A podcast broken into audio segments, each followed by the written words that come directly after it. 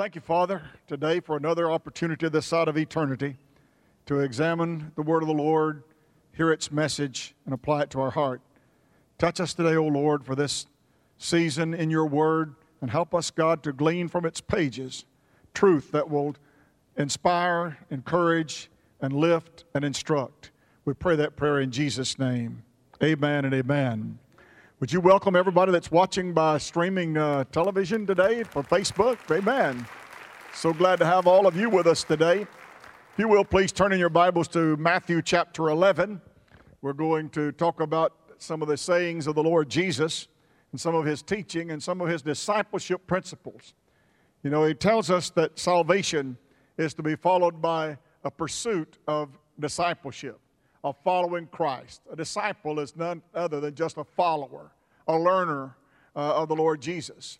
And uh, the, the Lord was very specific in choosing disciples from a specific region. In fact, He chose fishermen. Praise the Lord. Uh, I preached a message one time about why He chose fishermen and uh, gives several traits about fishing that the Lord uh, likes about uh, people. And He called fishermen to be fishers of men. And so this ragtag group of disciples from Bethsaida and from uh, over Capernaum and uh, Chorazin and Decapolis and all of the cities around the northern shore of the Galilee region, he chose them to be disciples and to do the work of ministry, which he left to the church. And afterward, these 12 became apostles or people who had been with Jesus. There is a passage where he talks to them about the burden and the obstruction that comes upon uh, those who are works righteousness believers. Those who believe that you can do enough good and you can be well enough and do enough things for people, charitable things, that you can earn your way into God's favor. But uh, we who know the Bible better know that grace is God's provision and it's not about works righteousness nor law keeping, but it's about the gracious act of achieving salvation for us that Jesus wrought on Calvary's cross. And that's the power of our relationship with the Lord Jesus. And could I tell you that's the most important thing in life is a relationship with the Lord Jesus?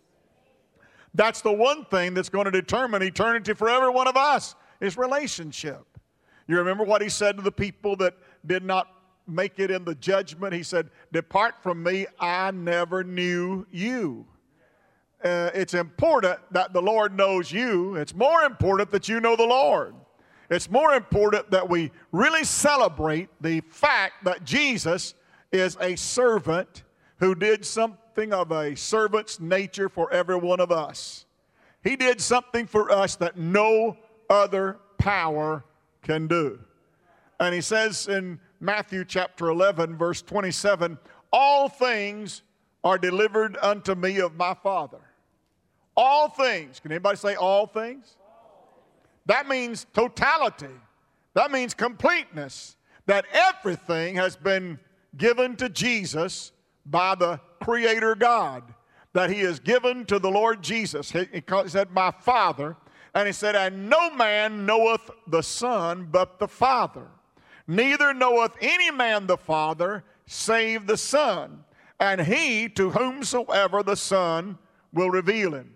So then we learn from that verse that Jesus is the revelation of the Father.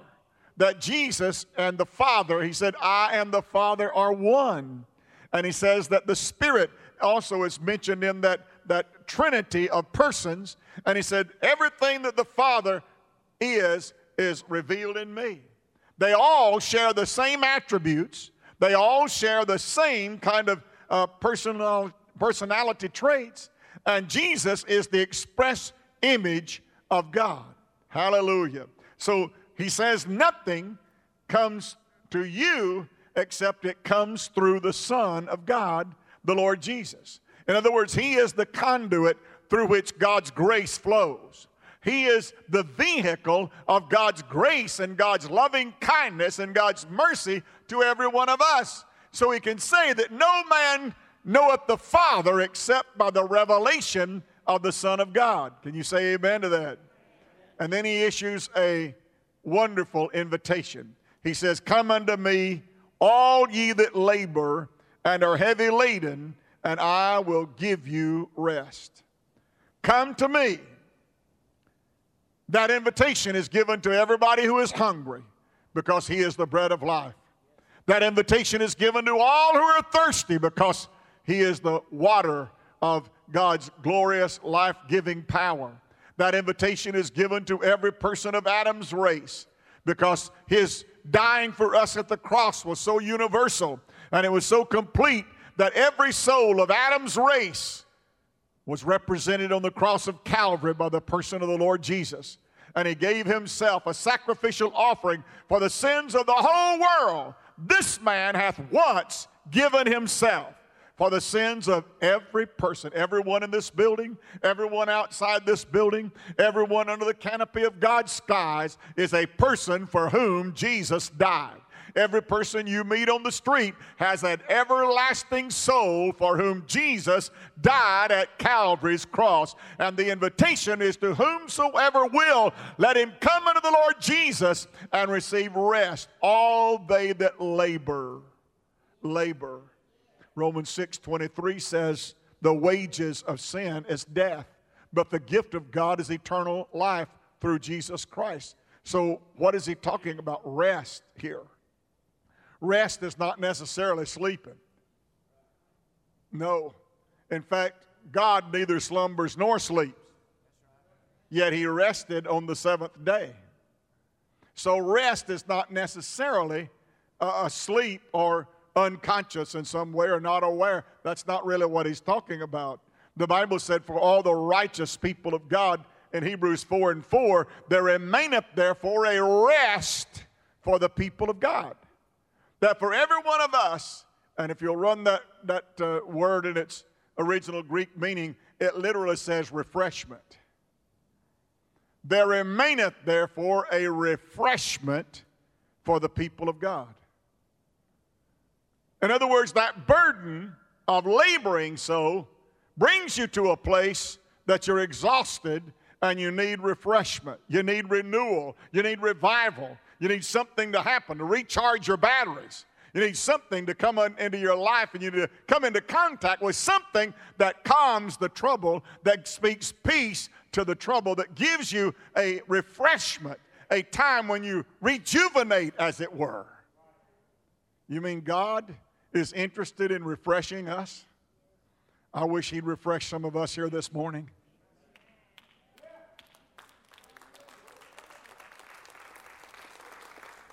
You think there are people here that need refreshment, Brother Jerry? Sure. See it on your face, see it in your posture, see it in the way you respond to what's going on up here on this stage. And you see, if you're not very careful, you'll, you'll get to a point that you'll feel like, I've got to do something, or I've got to exert some certain amount of energy, or I've got to perform some task. We were raised that way. I, I was told when I was a young child if you ever have anything in this life, you got to work for it. Where do you get that? God. Boy, there was a time when you didn't have to work for it. There was a time when you just had to walk out and pull it off the tree or get it off the vine because God just had this garden and He said, uh, Tend to the garden, just uh, eat of all the fruit that is here except one and said, Don't fool with that one. Then they you eat that fruit, you will die. And the serpent slithered his way and slimed his way into that garden and said to Adam and Eve, Ye shall not surely die. Don't believe the word of God. Don't believe what God says about that, that fruit. Don't believe what God says about that tree. And he's still propagating that lie today. He's still telling people don't pay any attention to what God says. Don't pay any attention to his word. Don't listen to his preachers. Don't listen to his prophets. He's still propagating that same lie that don't pay any attention to God because it's not true what they're saying to you. But that item that we're taught all to work hard. I remember when I was sacking groceries at Piggly Wiggly as a 15 year old and I wanted a car. I desired a car. And my dad told me, he said, save up $250 to pay down on a car, and then we'll talk to you about a car. Work, and we'll get to the place that you can have the things you desire, you can have them, but you got to work to get them. That's what this life is all about, right? If you got a house, you got to make payments on that thing, haven't you? You want a car? You make payments on that thing. Amen. You work so you can get some payment money so you can get what you want. But you'll never get what you want if you don't work to get what you want. When man sinned, God said you got to leave the garden. And everything changes. Now then, you've got to earn your bread and you've got to earn your meat by the sweat of your brow. You got to work for it.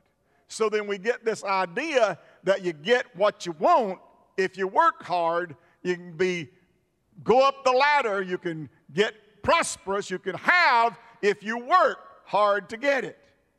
And so that just was a thing that was so real in everybody's life. And when the law came along and the Decalogue and Moses on Mount Sinai, he came down and he said, This is what God says. Don't steal, don't lie, don't cheat, don't bear false witness, honor your father. Gave him the 10, what we call the Decalogue. So then, for many, many years, it was all about doing what it said do and don't do what it says don't do. And there were people called Pharisees, and there were people called Sadducees, and there were, there were laws, there were ceremonial laws. I told you that when we were in Israel, there was a, uh, looked like a, a, ring that went all around the city. And I asked uh, one of the rabbis, I said, What is that? Is that some kind of communication wire there? I said, No, that's the Shabbat line. I said, The Shabbat line? He said, Yes. That's how far you can walk in a day without it being work. You can walk as far as that line, but when you get to that line, uh, it has become work now, and you better sit down and stop. We stayed in a real, real nice hotel there. Uh, five star, I think it was. Renaissance, I believe it was. Yeah. But on Shabbat, on Saturday, there's four elevators that ran up and down all the time, but on Saturday, only one ran. And it didn't run at regular speed, it was slowed down. Needless to say, the lobby was full of people wanting to get on an elevator. And no, I didn't take the stairs. They were so strict and so rigid about don't eat these kind of foods. Don't do this. Don't eat that. You can't have this kind of, don't laugh and have this. You got to, on Friday, you got to do this. On this day, you got to do that. And it was all about ceremonial and ritualism until it became work.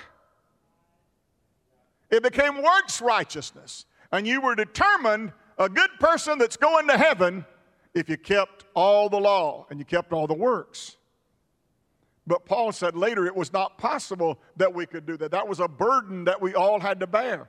Now then, Jesus is now, let's get let's contextualize where Jesus is.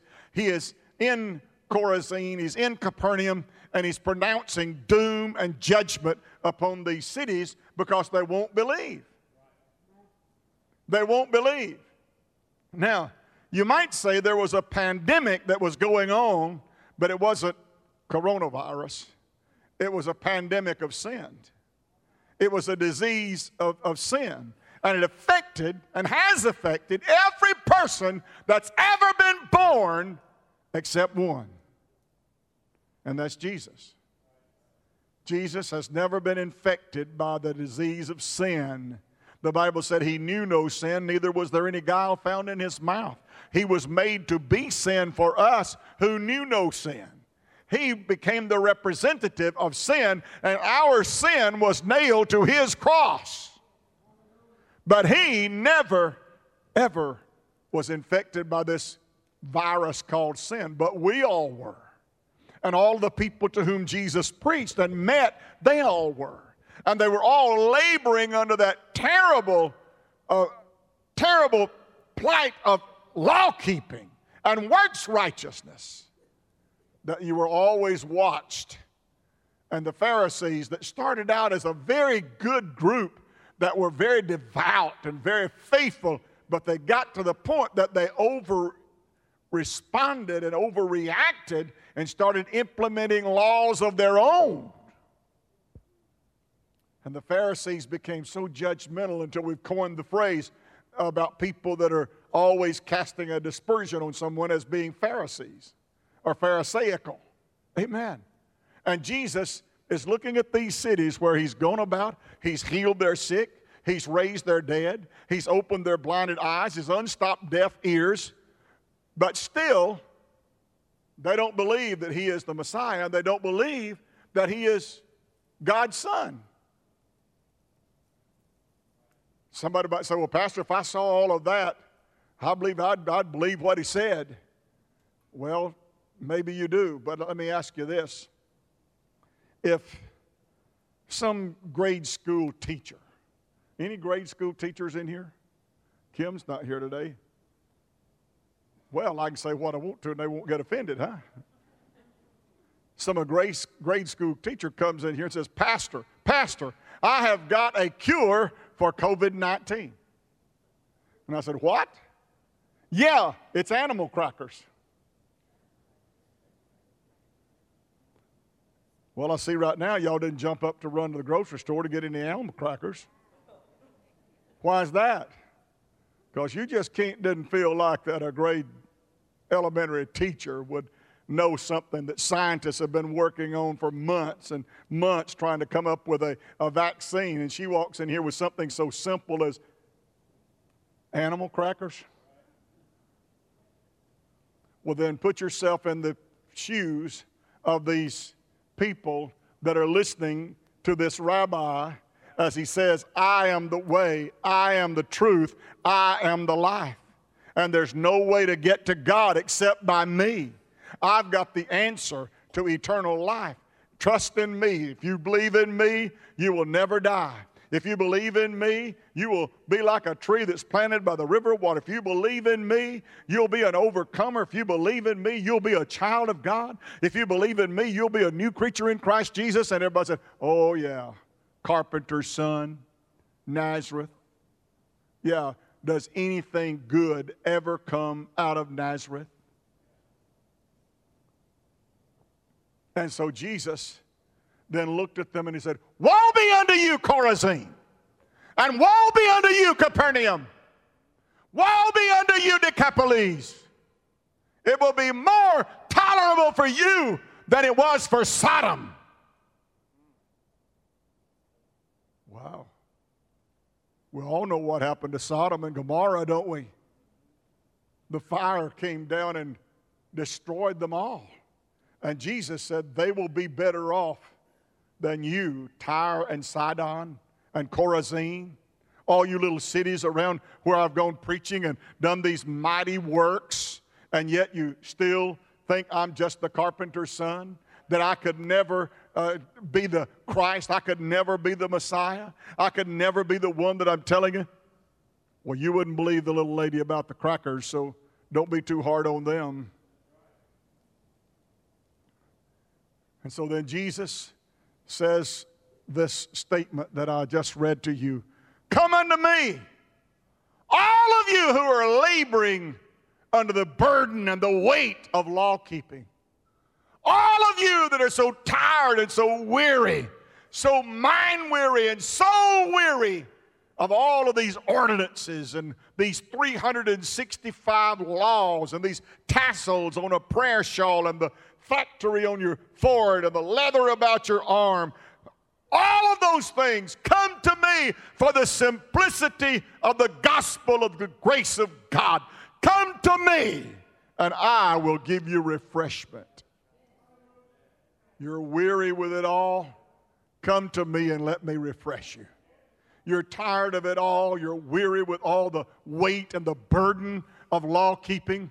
Come to me and let me refresh you. Let me refresh you. Well, what a blessing that is.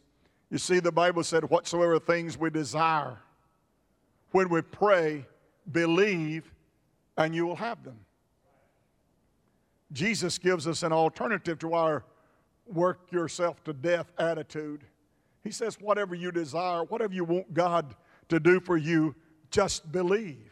Have faith and believe that God will do it for you, and He, and he will do it for you. Tennessee Williams wrote a Broadway play called A Streetcar Named Desire. It's about a, a lady named Blanche Dubois. She must have been a Cajun. Blanche Dubois. And she says, Everywhere I go, there's a streetcar named Desire that carries me to everywhere I go. And she said, and eventually that streetcar named Desire will carry me to the cemetery. Wow. What a, what a terrible story to tell. That desire, what she's saying is desire has carried me everywhere I've been my whole life. What I desired and what I wanted has been the vehicle that carried me through. I wanted a husband. I wanted family. I wanted a home. I wanted life. I wanted all the things that I've got in my life are there because a streetcar named desire carried me to that destination. In other words, we are what we want. We are who we are because we wanted what we wanted. And we made decisions that we de- decided, and we made choices that we chose. And we are where we are because some kind of desire carried us to that place. Whatever thing you desire. But Jesus says if you desire God, which is the desire of all nations, and which is the innate element that is built into every one of us, is to know and to have fellowship with God, then Jesus says that's through me. It's not through Moses' list of commandments. It's not through all the, uh, the, the, restrictions and the rituals and ceremonies of the law. It's through me. It's through the person of the Lord Jesus. And he says, Come to me, all of you that are weary, I'll give you rest. And then he says, Take my yoke upon you.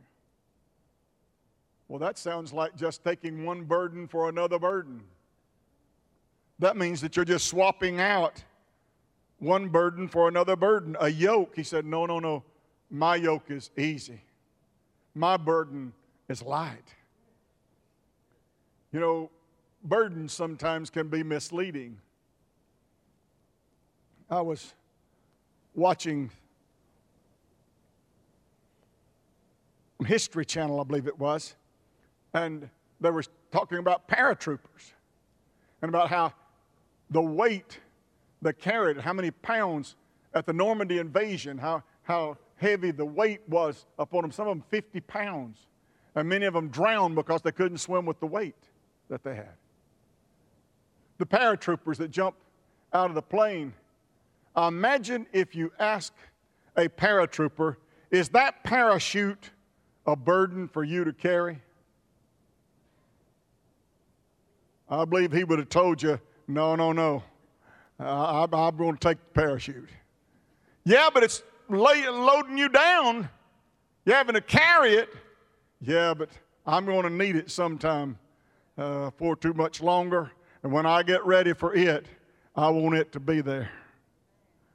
You probably looked at him as he was going to that plane and said, Man, what in the world are you doing that burden on your back? What are you doing with that, that load you're carrying? I'm going to need that sometime. I, am not going to get on that plane without this burden that I'm carrying. You see, sometimes a yoke is easy and sometimes a yoke is necessary. And Jesus is simply saying, if you'll take my yoke upon you, be yoked together with me, I'll pull most of the load anyway. I'll pull most of the load anyway. Your part won't be near as intense as mine. It won't be near as burdensome or near as hard as mine if you'll just accept the yoke. Because somewhere down the road, friends and neighbors, saints of God, you're going to need that yoke. And you, some may see it's a burden, and some may see it as a harsh thing, but thanks be to God, you've got something with you that when you need it, it's going to be there. And when time comes for you to appear in the presence of God, there's going to be a wonderful parachute that's going to open up for you.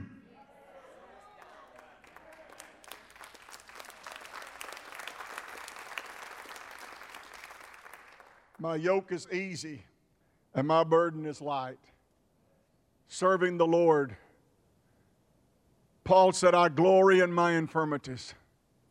All of my trials, all of my difficulties, all of my hardships.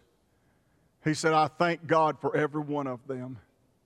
And he said, Happy am I to suffer for his name.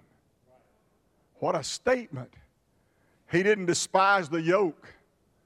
He actually called the yoke a chain. And he said, I thank God for people that loved me and surrounded me because they understood my chain. They understood my burden. They understood the yoke that I was under with the Lord and sharing the ministry. Yes, it was difficult.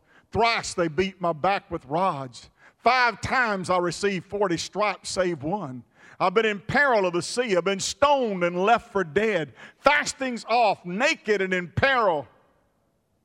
But he said, But in all of those things, I am more than a conqueror through Jesus Christ who loved me and gave himself for me. I'm happy to wear this yoke I'm happy to pull this, this yoke. I'm happy to bear this chain. I'm happy to do what I do in the ministry because God has done something for me and for everybody else that one day I'm going to stand in His presence. There is laid up for me a crown of righteousness, which the Lord, the righteous judge, shall give me on that day, but not to me only, but to all of them also that love His appearing and kingdom. Well, give God some praise in this house.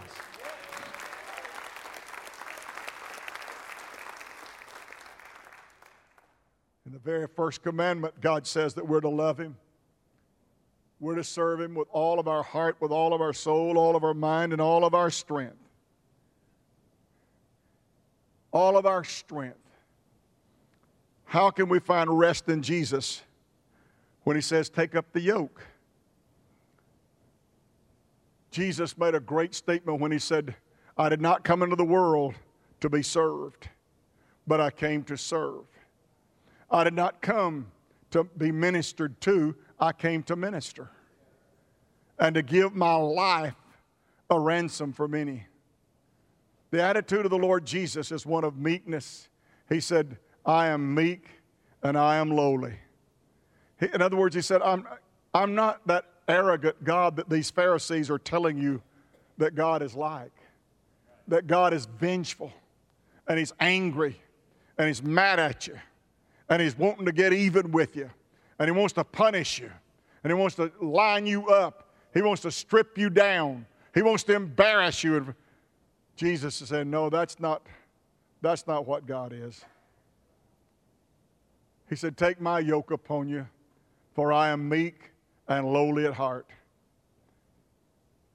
God so loved the world, he gave his only begotten Son, that whosoever believeth on him should not perish, but have everlasting life. But the 17th verse says, For God did not send his Son into the world to condemn the world, but that the world through him might be saved. Jesus came to save sinners. Paul said this is a faithful saying and it's worthy of all acceptation that Jesus Christ came into the world to save sinners, of whom I am chief. Jesus said, I come to seek and to save that which is lost. Jesus told the disciples, He said, My spirit is very heavy because mine hour has come. And they said, What hour are you talking about? What do you mean? For the, he said, For the Son of Man must be delivered up to sinners. And they will beat, and they will pluck out his beard, and the plowers will plow upon his back. And he said, And they will take the life. Wow. Buddy, when Peter heard that statement, when Peter heard Jesus talk about what he had to go to Jerusalem to do, they were trying to talk him out of going to Jerusalem. Said, Don't you know they'll kill you when you go to Jerusalem? And Jesus said, For this purpose came I into the world. And the Bible said, and Peter grabbed him and took him aside and started rebuking him. And Jesus made the strongest statement he's ever made to any human being. He said, Get thee behind me, Satan. What was he saying? He wasn't saying that Peter was Satan. He was saying that kind of thinking is satanic. He said, Because if I don't go to the cross, if I don't go and give my life, if I don't go to Pilate's judgment hall, if I don't endure the suffering, if I don't go through that, then there's no salvation and there's no redemption and there's no pardon and there's no grace and there's no church and there's no people getting saved and there's no ministry. There's nothing if I don't do this. Wow. And the Bible said, and Jesus set his face like a flint. He came into this world to save sinners. Can you imagine a, a billionaire that had servants? And instead of eating the meal the chef cooks, he goes down and cooks the meal for the chef. Instead of demanding the car be brought around, he goes out and washes the car for the chauffeur. In other words, he does the work for you because his goal is not to lord over you, but his goal is to refresh you and to give you rest. His goal is to release you from the bondage of the law. His goal is to release you from the uh, uh, uh, obligatory things that the law demands and talk to you about the simplicities. He wants you to understand that the salvation is so simple as trusting Jesus. Trusting Jesus. So many times we complicate. We complicate salvation. But the fact is that Jesus came to save sinners. Likewise, when we take on that yoke, we're simply learning how Jesus served us. You could say that Jesus is as much of a burden as a working parachute is a burden to the skydiver. But our text assures us that Jesus has taken away the worst burden, and that's the burden of sin. It's a misstatement to say that once you get saved, nothing bad will ever happen to you again. That's not right. But what he's saying is that I will be you, with you through every bit of it. That whatever you go through, I will go through it with you. And that the ultimate prize is that you go to be with Him forever. That's the ultimate thing. Final rest comes to people that get to the end of their journey. When they get to the end of their journey, the Bible said, There, speaking of heaven, the weary be at rest, and the laborers cease from their labors. Thanks be to God. I'm looking forward to that time, aren't you? Stand with me, please. I read the story of a father who, at the beginning of a backpacking trip, put his son's sleeping bag on his back so the boy's pack would be more manageable than his. That's what Jesus did for me. That's what Jesus did for you.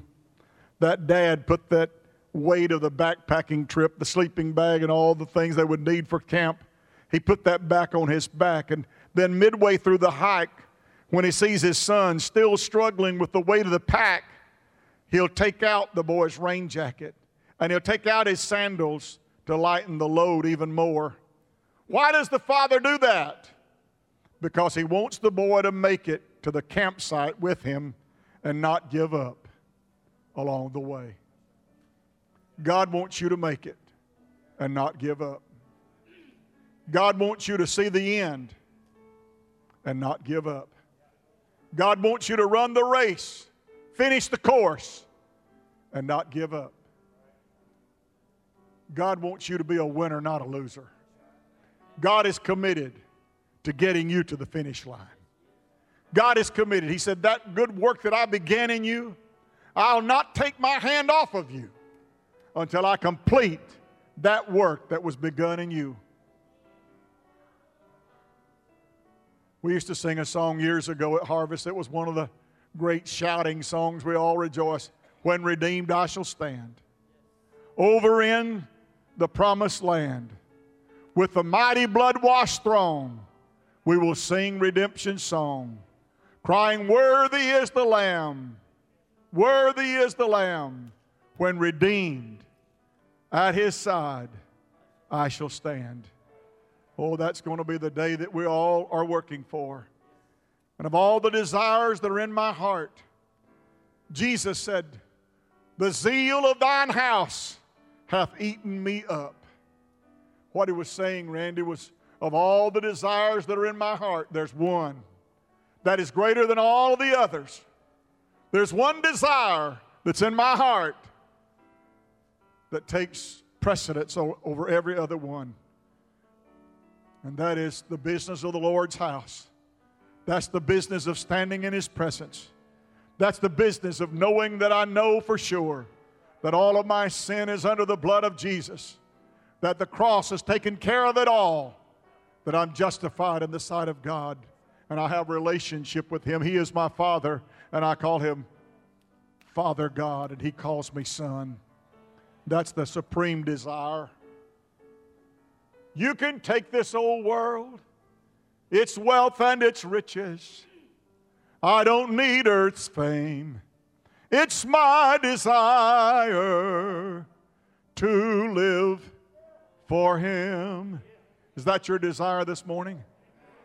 Then, this Labor Day weekend, while you've got time off from your regular jo- job and your, your workplace, why don't you just refresh yourself and come to Jesus and say to Jesus, Yes, Lord, I'm tired of wearing masks. Yes, Lord, I'm tired of sitting six feet away. Yes, Lord, I'm tired of people of God not being able to come to God's house and worship. Yes, God, I'm tired of all the restrictions and not being able to go where I want to go and do what I want to do. Yes, I'm tired, God, of my friends that are getting the virus. I, I'm so tired of this, God. And the Lord is saying for me to tell you come to the Lord for refreshment, come to the Lord for rest, come to the Lord for encouragement. For you'll find in Jesus an unfailing source of joy, an unfailing source of peace, an unfailing source of spiritual strength. God cares. God loves you. God is with you. And God is strengthening you today. God, in Jesus' name, I lift my hand over this flock of God. You call them, take the oversight of the flock of God. Some are watching by Facebook and some by the website. Thank you, God, for those people there sitting in those chairs watching their pastor this morning. I ask you to touch them, Lord, and refresh them and encourage them and strengthen them. Some of them need healing and wasn't able to come to your house today. God, I pray that right now healing would flow into their body, that you'd rebuke that pain and give them, O oh Lord, ease and comfort. Touch them, O oh Lord Jesus, and encourage their heart today. I pray for all of these that are standing here in your presence. These that are standing, God, honor you and love you and worship you. These that are standing in this house today, O oh Lord, are saying to you, God, you are my source and you are my peace and you are my shield. They love you, God, and I know that you love them, and I ask you to encourage them as they go out these doors, Lord, to be salt and light in the world. May we speak peace and calmness and hope and assurance to people who are distraught in the name of God. We dismiss now in your care in Jesus' name. Amen and amen.